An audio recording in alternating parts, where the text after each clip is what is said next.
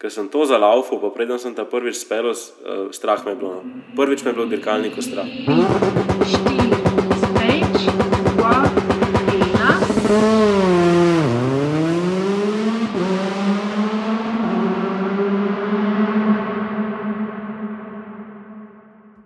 Ta hitri podcast, ki ljubi dirke. Z vami sem Uroš Modlic, v moji družbi pa lahko poslušate zanimive, znane in manj znane sogovornike, katerih skupna točka so dirke.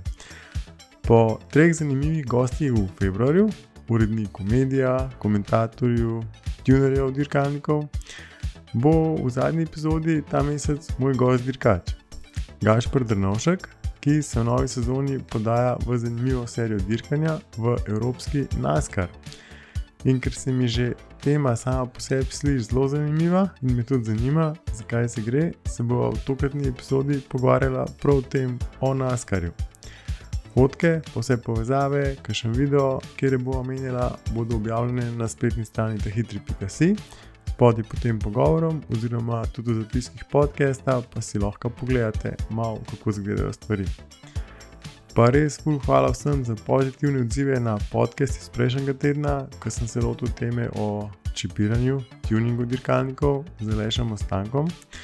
Mi je všeč, da hočem zdaj čim širši spekter ljudi, ki so opeti v ta šport in da so potem tudi vaši odzivi zelo pozitivni na to, da so teme različne, da tako zdajmo še marsikaj novega, kar mogoče na prvi pogled tudi ne vidimo vsem tem zanimivem, zelo kompleksnem športu.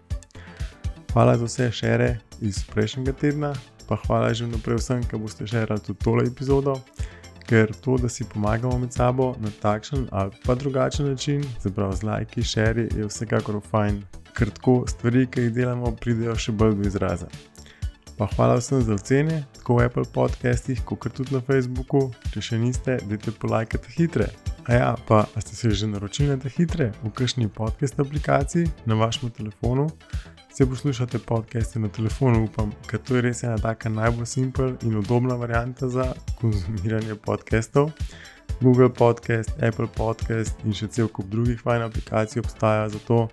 Jaz recimo uporabljam Pocketcast, če še ne poznate teh aplikacij, dajte probat, kakšno bo boste videli. To je to kot voda, zdaj pa ga zgaš, gremo. Ok, to se sliši, to se sliši. Slišiš? Vse se sliši. Okay. Da je kar začeti klasično vprašanje, prvo hitrih, kaj te pomenijo dirke? Huh. Uh, v večini, uh, v mojem krogu so dirke bolj kot naj hobi, vsaj kot jaz poznam ljudi. Uh, za sebe pa lahko rekel, no, da mi je kar uh, življenjski projekt. No. Pač vsako leto, vsako leto bolj resno. Ja se pravi, da so tvoj life to.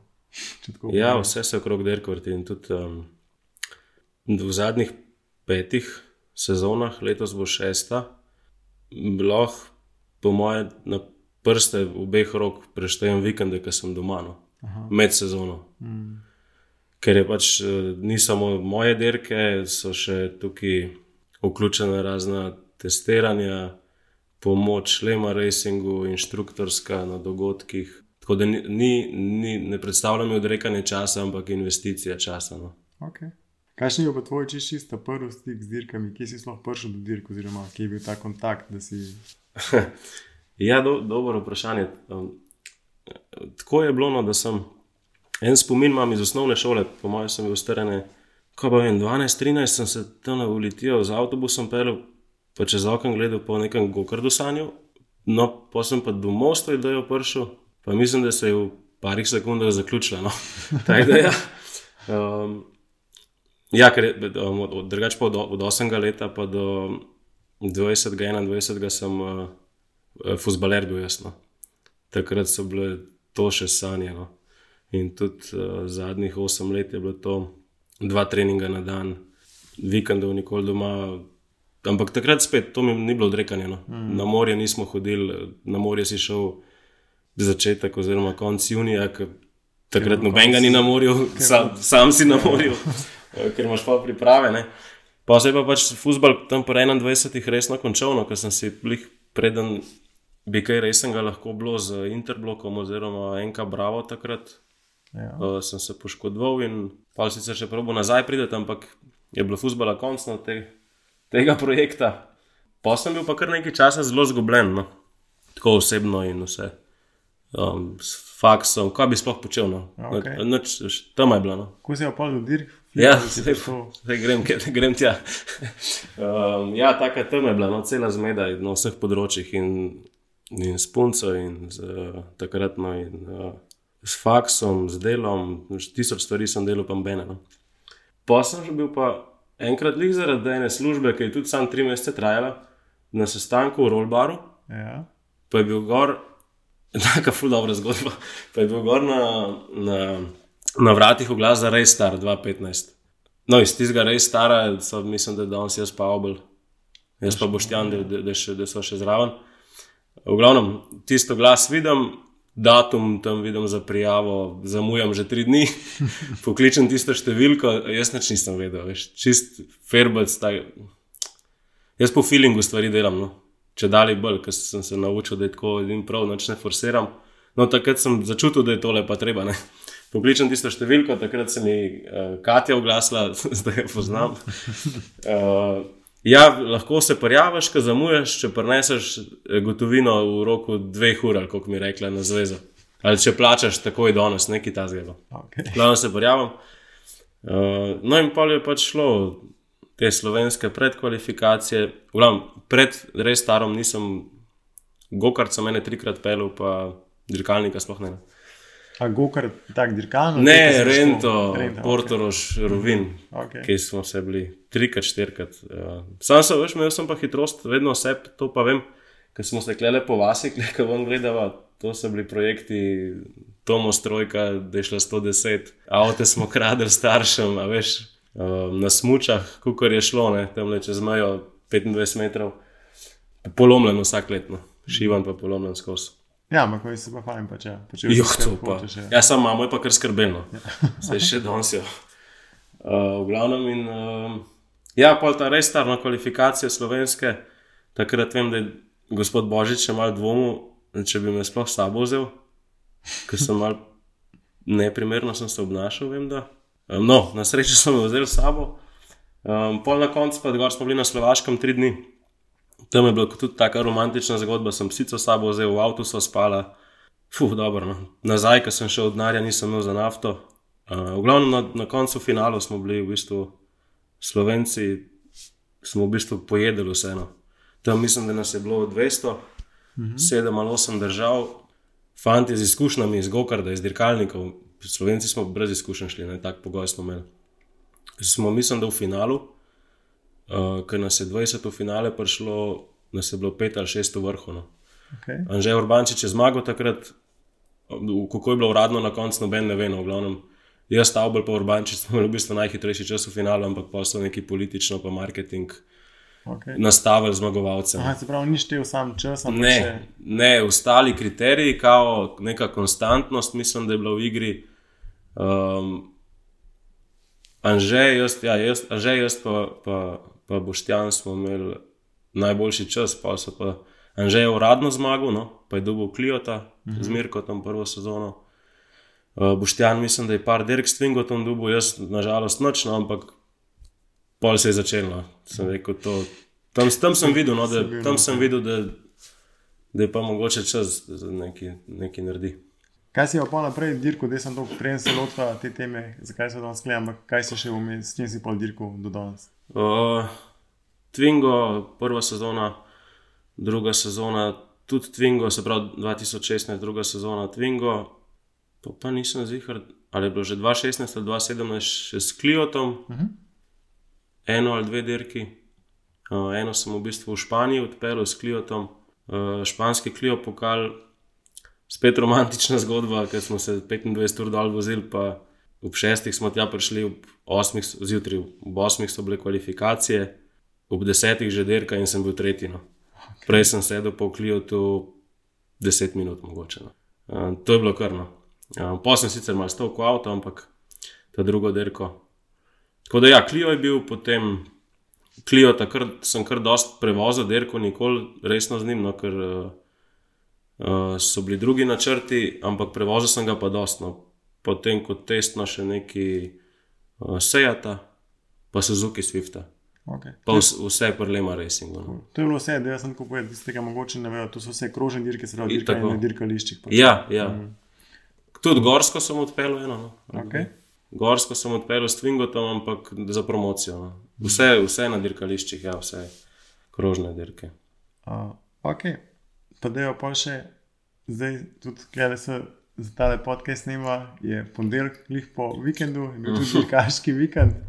Um, Kako je pisalo na Facebooku, dirka vseh dirk, cel kup Twingo, to je bilo na grobniku. Ali lahko kaj več poveš, povejo o tem, um, kaj se je dogajalo, kaj je bilo. Zdaj so bili vsi Twingoti na kupu zbrani. Ja, bila je res dirka vseh dirk, no, kot nek uh, all-star, all-star Twingota, ker so bili povabljeni, se pravi, dirkači Twingota, organizator vsega je Lema Racing tukaj. Uh -huh. To morajo vsi vedeti. Pa to bom najprej še povedal, no, da brez, brez Lema Racinga pa Mirkota ni mene kot dirkača. No. To mu bom vedno hvaležen. Ja, tako da je bila to dirka iz Italije, so prišli vozniki Twingota, iz Eurocapa, pa iz Makedonskega prvenstva. In je bil res super, super event, tudi organizacija, laufali vse. 27 Twingotov je bilo na štartu, koliko jih je preživelih, je malo manj, uh, ki je šlo na polno. Ja, tako da lep, lep dogodek je bil. No.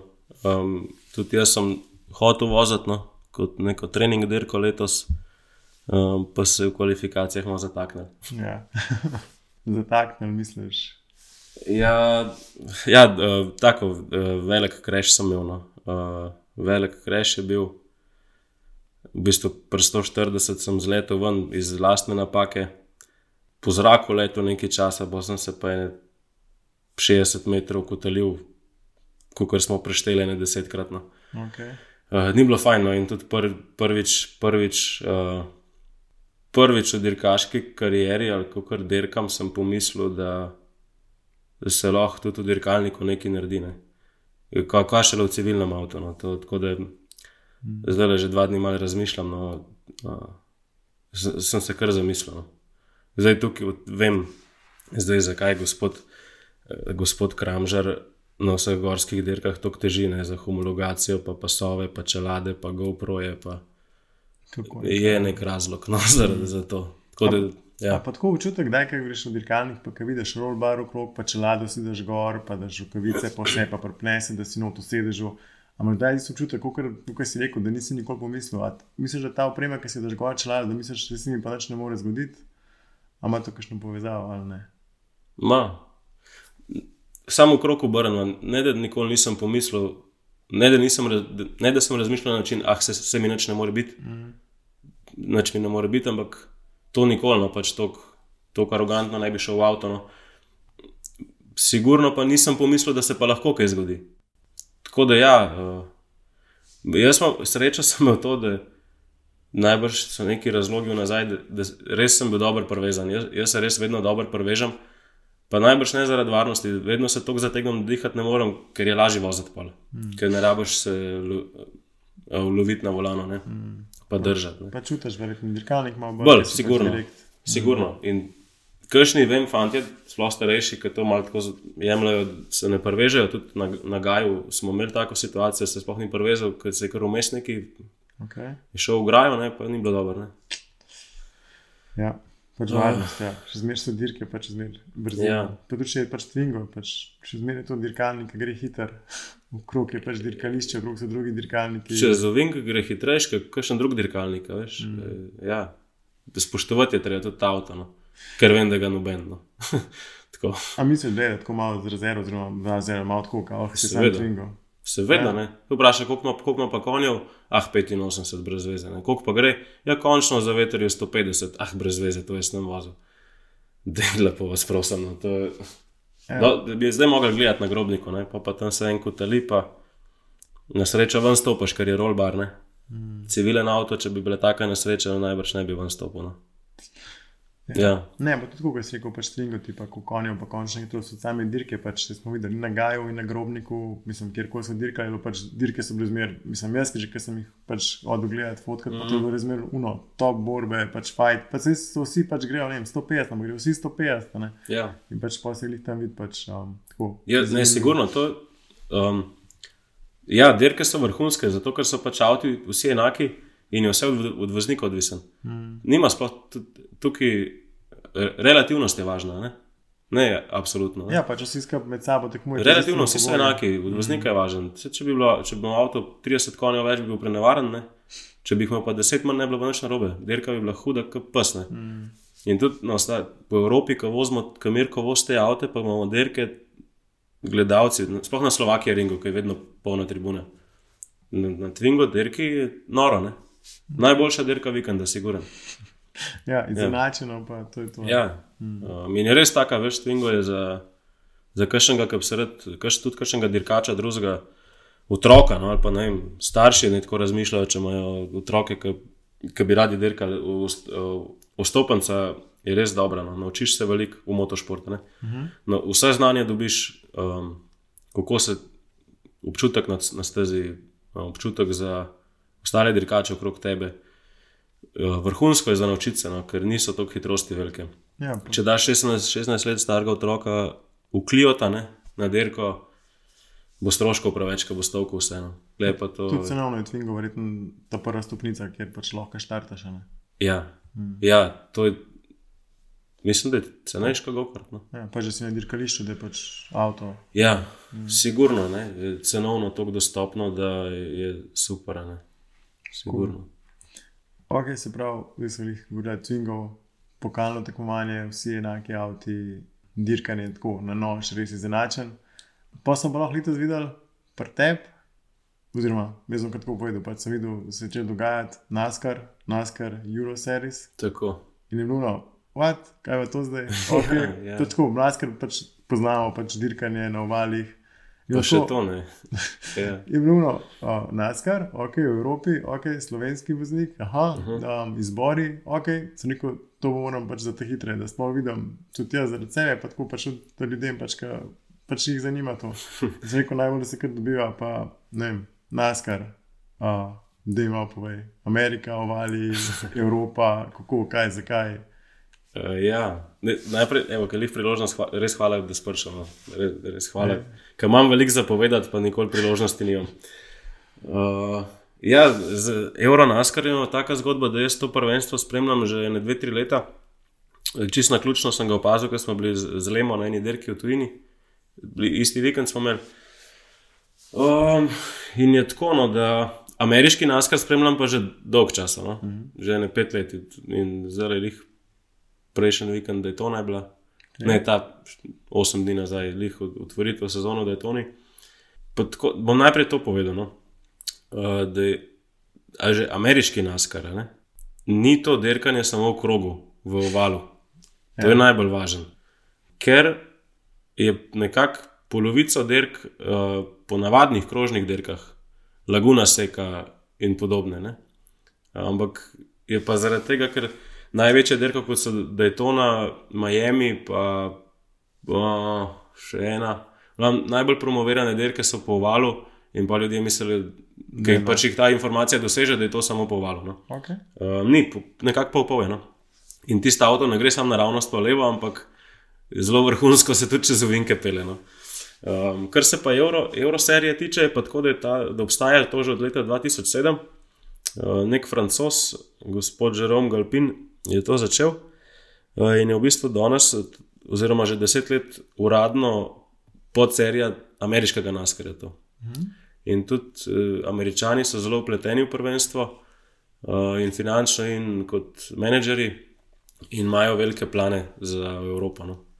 Um, tudi letos je, oziroma lihkar tekom zime, je ta gospod Francos, ki je organizator Euroserije, podaljšano pogodbo dobil, mislim, da za 5 ali 7 let. Od američanov. Pač za, Od njih, ja. oziroma To je licenco, uradno. Oziroma, pač, ja. Tako, oni so, oni so šefi. Ne, in tudi zmagovalci Euroserije, kar mene vleče najbolj. No. Um, zmagovalec Euroserije dobi priložnost v Ameriki no, okay. s testom. Ne. Tam je pa tako, da če si na testu, pa lahko je eno.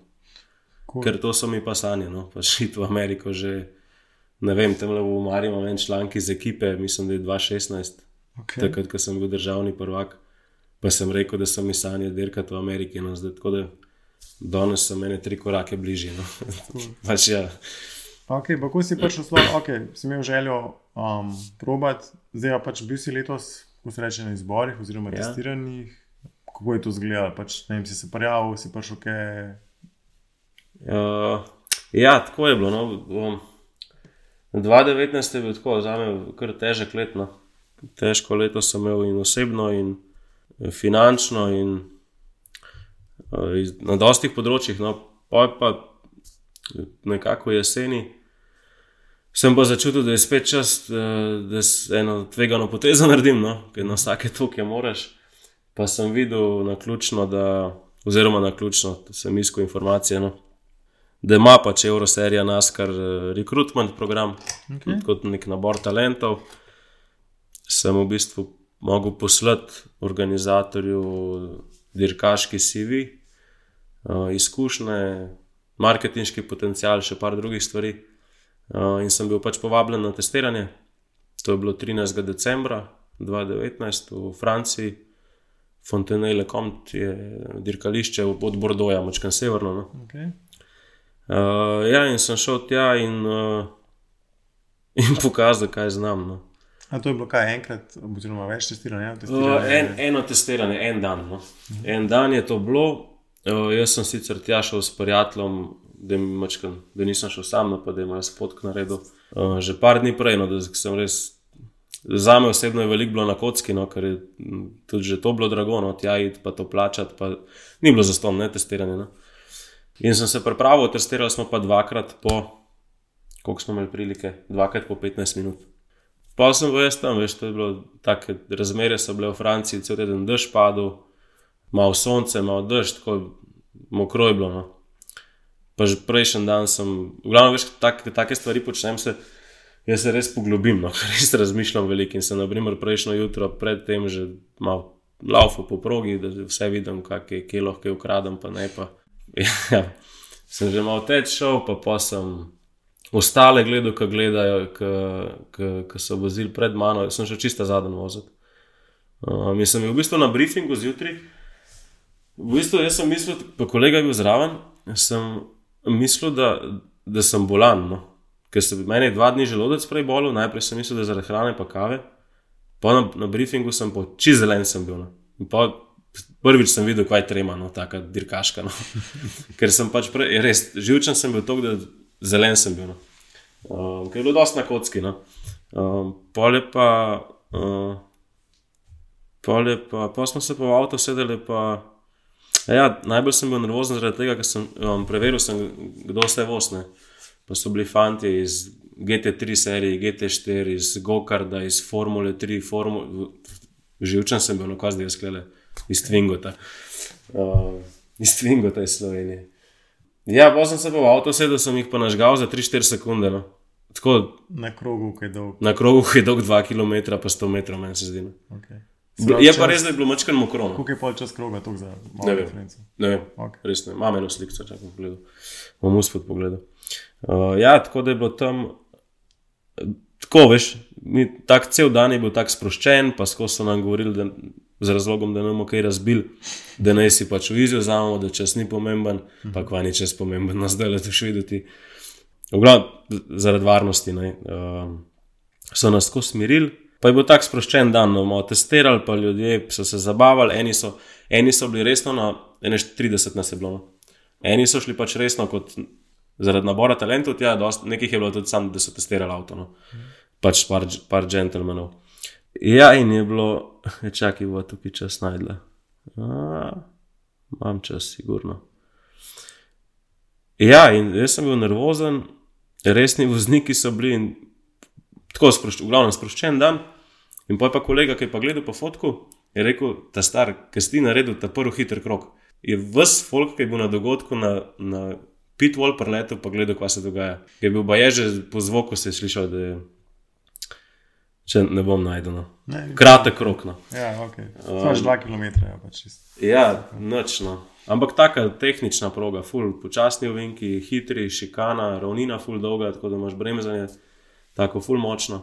Ampak to, kar si rekel, da je še cel kup drugih voznikov iz drugih serij, je bil kakšen kriterij, ne vem, da si bil pač ne vem, poleti, da si mogel biti noter ali je ne. pač kar Ne, v bistvu izkušnje, oni so, t- ja, oni so gledali, Vgledam, tako, to je važno. No. Uh, na koncu, po, še po sestanku z organizatorjem, sem bil kot zbran, zbran eden izmed treh, štirih no. uh, na tem naboru. Odločilen dejavnik je pa bil zanimiv, no. videl je, itak, kako sem hiter. No. Odločilen dejavnik je bil pa to, da sem iz Slovenije, no, full smešen. Ampak zakaj? zakaj Zato, ker jih zanim, zanima jih eh, za prihodnost regija naša.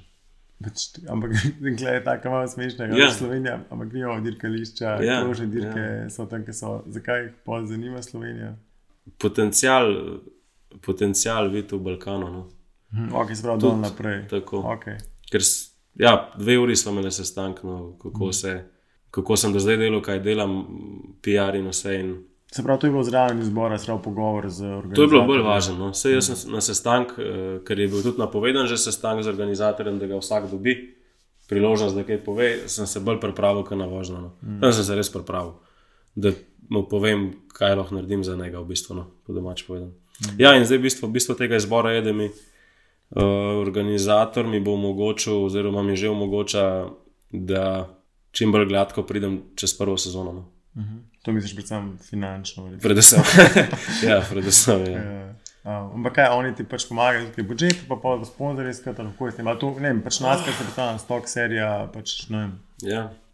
Uh, pomaga z vezami, s tem zvezami, da mi bo cenejši sedež zrihtu v ekipah, ki vse pozna. Ne? A ekipe so pa tako, kot recimo, ne Formula 1, imaš ekipe, Ja. ki vozijo in pa pač nabirajo vozniki, kdo bo vozil za njih. Tako. Tako, isto princip. Tako. Okay. Privat ekipe so. Mm. Koliko pa je recimo tako na dirkalniku, na dirki, oziroma koliko ekip je? Uh, avto, zdaj tak je sistem tukaj. No? Ti imaš na, na, na dirkaškem vikendu imaš, um, vedno dve dirki, Okay. normalno.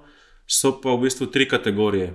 Imáš Elite 1, zdaj se vi bo rekel Pro, potem imaš Elite 2, je druga liga, pa še nek klub Challenge, ki je pa res za džentlmene, ki se pa pet krogov toč, na točnost vozi. Ja, čim bolj enake. Ja, tako. Um, tako da dejansko lahko. In praksa je tudi taka, en avto vozijo trije vozniki. Aha, vsaki seriji. Tako, pač. ker niso istočasno dirke. ne. Vsaka, elite ena, pa elite dva, imaš pa dve dirke vsak vikend. ne. Um, tako da ekipe so pa tam, no, neki italijanskih, uh, švicarski, francoske, uh, iz Beneluxa je pa največ voznikov. No. Okay. Benelux je največ voznikov, pa francozov, pa italijanov. No. Veš, tudi jaz sem pa najmo, tako lepo smo se pogovarjali.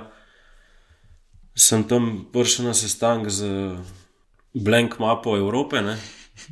Pa sem že naprej vse raziskal, to, koliko je iz kakšne države voznikov, pa mu napisan, pa sem pa ta naš, naš Balkan, pa Slovaško, pa Češko s črno pobarvo, pa sem napisal, pa sem mu rekel, da, da here's a dark place, you need to come here, it's uh, a lot of potential. Pa je pa malo razmišljal, no, pa sem pa res. Um, tako da ja, imam pomoč zdaj od organizatorja, moralno, direktno finančne, ne, no, to moramo reči. Ne, direktno finančne, ne, ker kdo misli zdaj, da sem jaz kar plačan. No. Ja, Dire- marsikaj ja. pride ven tacga. ker- Ne, ne, Ja. ne. To samo, da bo prva sezona cenejša, pol bo pa, pol bo pa lažje. No. Mam, okay. Je pa projekt za tri leta. No. Tri leta mislim to serijo voziti. To je pač prek nabora, to je tvoj osebni. To je moj okej, tri osebno, okay. osebno. Se pravi, naskar dirkalnik. Uh -huh. Um, a veva, lahko povejo o dirkalniku samem. Pač ja, verjeten zadnji pogon, predstavljam si. Ja? Kaj pa je ostale stvari? Vem, pač, lahko je brzina, če bo brzina spet pač od dirkališča do dirkališča. Ja. Spet, zdaj, jaz imam spet tisto v glavi, jaz kot pač prej sem Ja. ja. ameriški naskar ovali, zdaj Ja. ne vem, pač, da so to vali velike brzine, da je zelo malo tazga pospeševanja iz zaprtih ovinkov pa tega, ampak da mi povemo v dirkalniku, ne vem. ali imajo Mhm. kakšne- Ja, ja lej, sam, um, avto tako zgleda, zgleda smešen, no, pa grd, ker v Evropi takih avtov nismo navajeni. Pač, iskreno, vse Okay. meni tudi ni lep. Ne. Uh, sam je pa velik, no pa je full placa za sponzorje. Lahko full vem, kdo gor daš, veš. A, To je pozitivno. Uh, ne, drugače pa avto. e, zato je bilo bolj pri Twingu, tako je to manjši, je bilo problem, kam Ja. ja. se sponzorje. Je, ja, ni bilo placa, ne. ni bilo nobenega gor. Uh, ja, in je, avto je tako, no. osnova avta je cevasta šasija, no. ja. Uh, se pravi, vse gor na šasijo, vzmetenje in motor. Uh, motori so vsi enaki od Chevija, 5,7 litrski, 420 konjski, noro, no. Ja. pa 1100 km. Ko je avto velik, nič, je to, to je klio kap težek. Tako da to, le- to res letino. Uh, in je zadnji pogon, navoramo ogromen, zvok je brutalen, bi ga lahko, se bi lahko pržgala, zdaj le na en posnetek. 5,7 litrski motor je V8, a ne? atmosferc. Dam pri pogovoru, kakšen link pa si lahko Ja. poslušalci poslušati, No, poslušati pogledati, kako izgleda. Pač, ja. In jaz iskreno, pa sem velik dirkalnikov, ne toliko strašnih. No. Kakšen civilen avto sem mo tako močen vozil, ampak ker sem to zalaufal, pa preden sem ta prvič spel, uh, strah me je bilo. No. Prvič me je bilo dirkalnikov strah. Je No. šan zaradi zvoka. Mah, vse, zvok, ki čutiš moč, takoj, veš, takoj na gasu čutiš močno.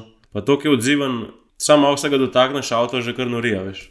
Sploh, ki speleš in je, in je tudi ful dobro, je to, ker je uh, surovo derkanje, je pristno, ker ni nobene elektronke. No. Ti imaš volan, ki je skoraj čist direkten, mislim, da je sam mehanski prenos, menjalnik je štirbrzinski Dropbox. Mm, to pomeni. Uh, ni sekvenca, ampak je me- H-menjalnik, okay. uh, naravnost so zobi, brez klopke lahko voziš. Ful težek menjalnik, no, te roka boli po desetih minutah. Pa ful previden moraš biti, veš, in, in ni elektronke, in ta avto je mal drugače voziti, kot sem bil ostale navajen. No. Um, surovo je in moraš biti, res se moraš psihično ali pa duhovno, kako hočeš, tako z motorjem, pa z menjalnikom poenotiti. No da ga čutiš, pa slišiš. No, ker ni, naprimer, Clio Cup, super avto je vrhunski, zajeban za voziti, uh, ampak pri Clio tu je elekt- pač. Tam imaš, veš, obratomer, veš, kdaj gor šaltaš, veš, kdaj dol, kdaj dol šaltaš, veš, kdaj bremzaš, ta avto moraš pa po feelingu voziti. No. Okay. Ampak imaš še nekaj pred sabo, kjer je brzina, lučke, Um, obrate. Ne, vse je analogno. Okay. Hudo, veš, vse je analogno. imaš. Se pravi, štev za obrate. Ja, okay. okay. števc za obrate imaš za temperaturo vode, temperaturo, temperaturo olja. Pa verjetno za brzino ti kaže, ali ne? Ali to Ne, pač- tudi ne. Ok. ne, tudi ne. Noč to, to je to, noč nimaš noter. Okay. V hitrosti nimaš noter. No. Bož da ne. No. Ja, pač obratomer. Pa. ja, samo obratomer, vrti se pa avto temno. Kukar imaš jajca ga tišati, no tam na 8 ur pa pol, na 7 je pa fajn menati. No. Okay. Ja, um, surov avto no, in moraš ga tako po feelingu voziti.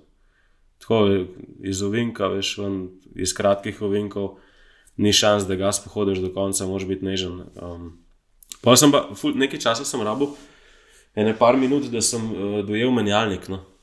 ker se brez klopke voz in jaz sem z levo nogo navaden bremzati, pač tam, kjer lahko, no. v Twingu tam ne moreš z levo, ko moraš šaltati s klopko. Sem rabo nekaj časa, ker moraš do, veš, na bremzanju, če hočeš hiter biti, moraš dodajati, um, gas moraš dodajati, ker v nižjo daješ, kako se temu reče. Hill to toe so rekli, ne? če bi z desno bremzal. Ne? Okay. V glavnem, ko- daješ v nižjo, moraš gas dodajati, no? če brez klopke meniš. In tukaj sem imel jaz, na primer, eh, prednost, po moje, sem tako razliko naredil v Franciji, ker sem takoj si rekel, da bo pa tako le boljš menjati, kot s klopko. Ostali so pa s klopko šaltali, po mojem. Uh, in je ogromna razlika. No? Ogromna, res ogromna. A ste se v teh stvarih kaj pogovarjali s temi drugimi kandidati? A ste tako, pa ste bili skup tam, pa ste se kaj Ja. pogovarjali, ali tako, ali je bilo to pač bolj rivalstvo, ali kao, Ne, je bilo kar napeto. Ja, Ne, ne, nič se nisem pogovarjal. No, se je predstavljati, tako pač pista že nasploh, ja. vsak za sebe, pa pač Ja. tam tekmuješ proti drugim. Pač, ja. Ja, ne, nismo se kaj preveč pogovarjali. no. Pa jaz tudi nisem nobenega nič kaj upal vprašati, ker so, vsi so bili fully izkušeni, bolj izkušeni od mene. Veš. Pa tam vsi z karbonskimi hansi, pa čelada porisana, popisana. Pa še jaz imam belo čelado od Aljoša iz Gorice in to je to. Uh, tako no, in ne, noč, noč. Jaz, malo gledal sem, pa, jaz sem opazoval sam. No. Okay, tudi ti si rekel na stezi, kje ste imeli ta izbor. Uh, Fontenelle Comte se reče. Okay. To je Bordeaux, severno imaš La Rochelle mesto, od okay. La Rochelle je 41 km. Okay. Ampak pa, pa zdaj, se pravi, naslednja sezona, sezona 2020, Ja. ja. koledar dirk. Andej vam povedati, kje se to dirka, zdaj verjetno na ovalih, ne vem, v Evropi obstajajo ovali ali ne. Um, vem, da neko v Nemčiji obstaja oval, Ja. enih par, ampak kje se, na katerih dirkah se bo vozil, recimo. Um, tako se bo, bo kar po vrst. Uh, začnem 25. aprila v Valenciji, Španija, potem je 6. juni, Ampak to je Valencija, to je, to je, dirka, to je dirkališče. Ricardo Tormo, MotoGP. To je to, ok. MotoGP. Ja. Um, potem je zelo znana, no, tja, ko mi čakam, da bom šel 6. juni, Brands Hatch, Aha, kultno. No. poznamo. Kultno. poznamo ja. Mislim, več poznam, predvsem Iz Gran. Turisma. Ja. Uh, ja, voz se pa ta kratka eh, serija, no. Ja, okay. Bananca. Tudi, tudi vsem. Uh, Brands Hatch uh, je začetek junija, Mhm. potem je Most Češka. To poznaš, tam si že vozil. Tam tam smo že vozili. Mm. To poznam, ful lepa proga, ampak je pa vedno ful vroče tam gor. Enkrat je bilo v mostu tako vroče s Twingotom, da si na štartno celi ravnini sem mogel iz nogo na gasa zamenjati. To je bilo vroče. No. Od Twingota ven. Ja. Okay, od motorja pa spodaj pa noga. Ne, tam, ne vem, ne, vem, ne motor je tako zadnji. Je res. Ne, tam, ne vem, neki, ni se hladil, glavnem pleks je tako se greval, sem mogel nogo zamenjati. Uh, v glavnem most, uh, most Češka, pol je 11. julij Venrej, je nizozemska, pardon, prej sem ti rekel Belgija. No. Nizozemska, ta je ovalna, ta je edina ovalna. Oval. Oval, oval. Okay. Ampak kaj je to? Tako ogromen, kot vidimo, jaz pač spet ti, pač Ja. masker moja v Ja, ja, glavi. Tako, ne vem, dolgo vala, to je pač tako krajši, kratek. Ne, kratek je, tako majhen je. Jaz tudi, pač, ker sem igral igrice, pač Ja. ja. igre, igre um, tudi naskar sem igral in imaš polnjete dolge vale, pa imaš take Pa kratke. ker je Ta res kratek. kratek, kratek. pa Zajeban, tako. ful zajeban. Mm. Uh, ja, to je nizozemska, um, to bom najbrž spustil. No. Bo, bo, bom za vale drug let počakal. Okay. Pa ne, da ne upam, no, ali pa da, jih, ne vem, da bi jim slabš vozil. Uh, riziko je prevelik, no, ker je 30 avto na štartu na zelo, zelo majhnem ovalu. Naslov, če je pač kratek, Ja. ja. nagneteno se skupaj. Ja, ker Pa verjetno, zdaj, kot vidim, na ovalu pač več ali manj se skozi dogaja v štric, dva, tri so skozi štrica. Ne? Na teh dirkališčih, klasičnih, zdaj, uh -huh. no, tako rečem, pa verjetno nisi tako, da se kar čez ovinke gre pač en po en, okay, tako kot pač normalno vidimo, da Ja, je res, pri ja. Twingotih. a ne. Ker tam ste pa na ovalu predvideni, pa skozi ne dve, tri linije imaš in se skozi peljejo pač v štrice. ne. Uh, ja, uh, v kakšni drugi priložnosti bom se lahko poglobil. klej. To je pa taktika, pa strategija, pa fizika. No. Uh, za veter je itak pri naskarju, zdaj imamo v glavi, ko to govorim, ameriški naskar. No. Uh, za veter je pa porivanje v bistvu, že porivanje ne da se ga dotakneš, ampak da sta dva avta skupaj, pa že zračen mehurček dela za oba avta, je že noro hitrejši. Potem so tam važni tudi stra, stransko zavetrje. Okay. Ker tebi, na primer, ste, no, to lahko govorim, ful. Stransko zavetrje, ja, tam grejo, na primer, lahko štirje. Štirje ovink, štir, tri, dve, tri linije so ponavadi. No. Če so štirje, že kakšna, bo že big crash. bo že big crash. Ja, in tri linije so in ko ti enkrat iz une linije ven nekam padeš, to je gotovo. Sam potegnete nazaj.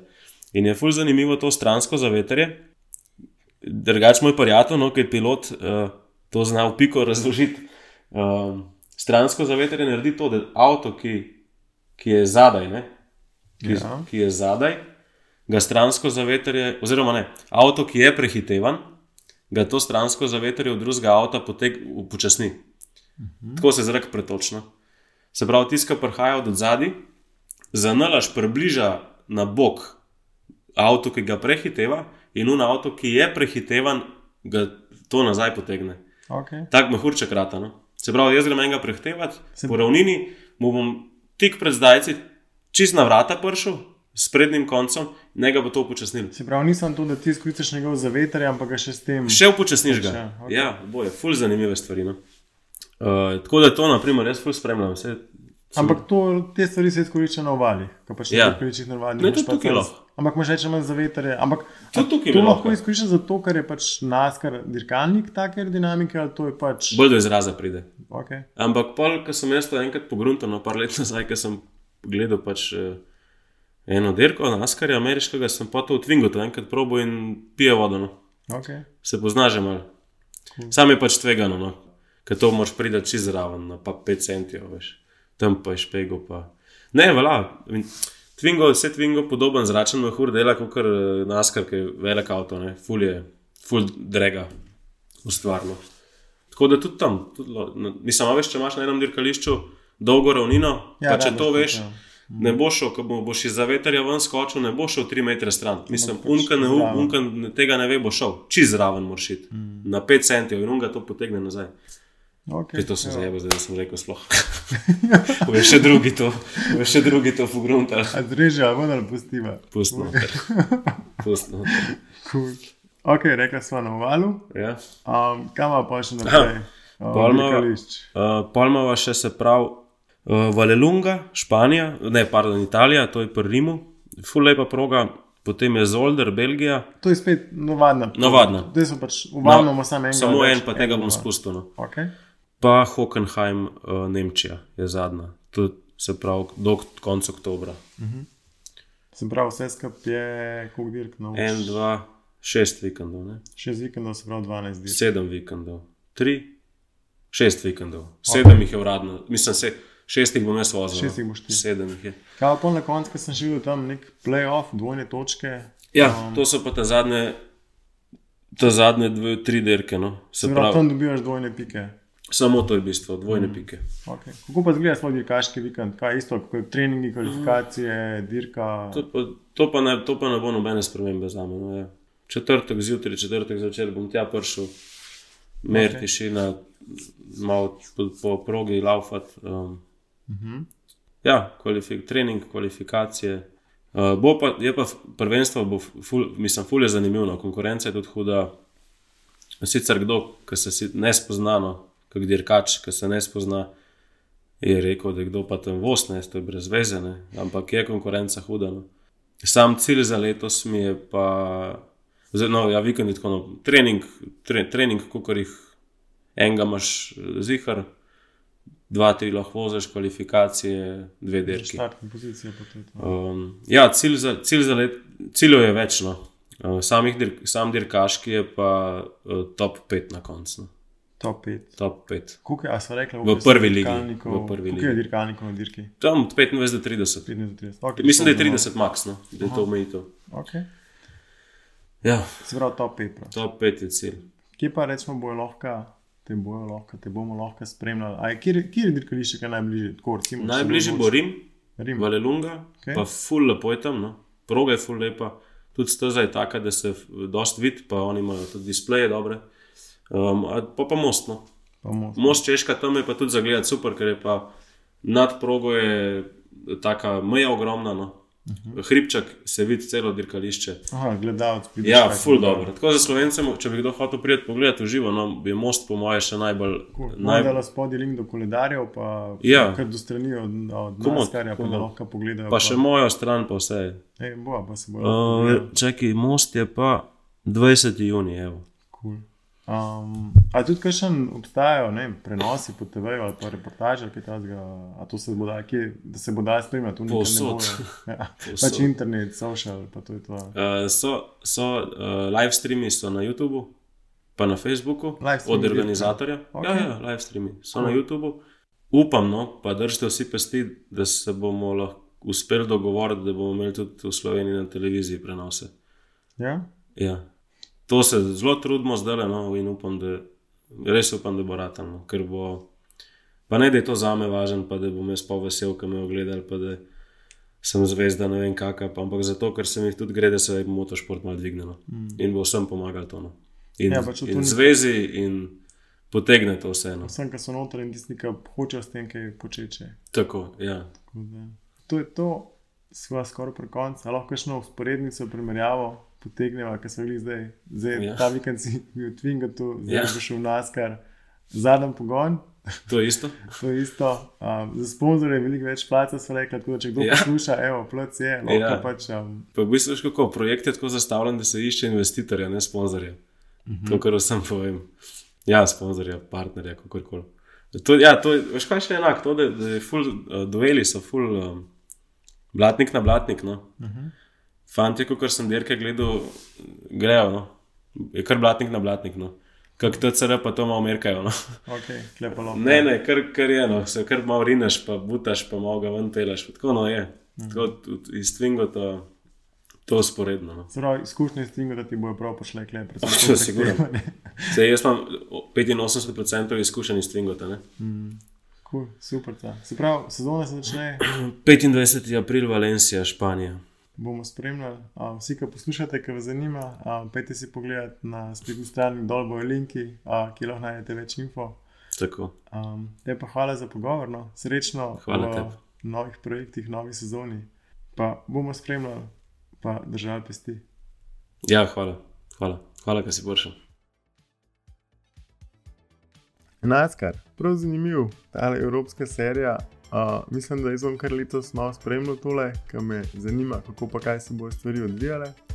Pa en dan moram spet pogledati tale moj favorit, kaški movie Days of Thunder, ki se glih dogaja v ameriški seriji NASCAR-ja. Povezave do stvari, do videotov, o katerih so govorila z Gašporjem, najdete na spletni strani tehitri.si, polajkite, šerite, pošerite, kajte hitre na Facebooku, napišite kakšen komentar, kakšna se vam je zdela ta epizoda. Lahko mi tudi pišete na infoafnat.hitri.si, če imate kakšno vprašanje, kakšen predlog ali pa ne vem, bi mi radi kaj sporočili. Evo, prvi mesec nove sezone teh hitrih je mim. Upam, da ste uživali v pogovorih, v temah, kjer smo obdelali. Naslednji teden se začne že marc, nov mesec, mer več bo dogajanja tudi na dirkah. Ta hitri, pa itek šibajo naprej, z optimizmom, zagnanostjo, s full gasa. Hvala, da ste v družbi ta hitri. Avto tako zgleda, zgleda smešen. No. Uh, sam je pa velik, no pa je full placa za sponzorje. Lahko full nalepk, gor daš, a veš.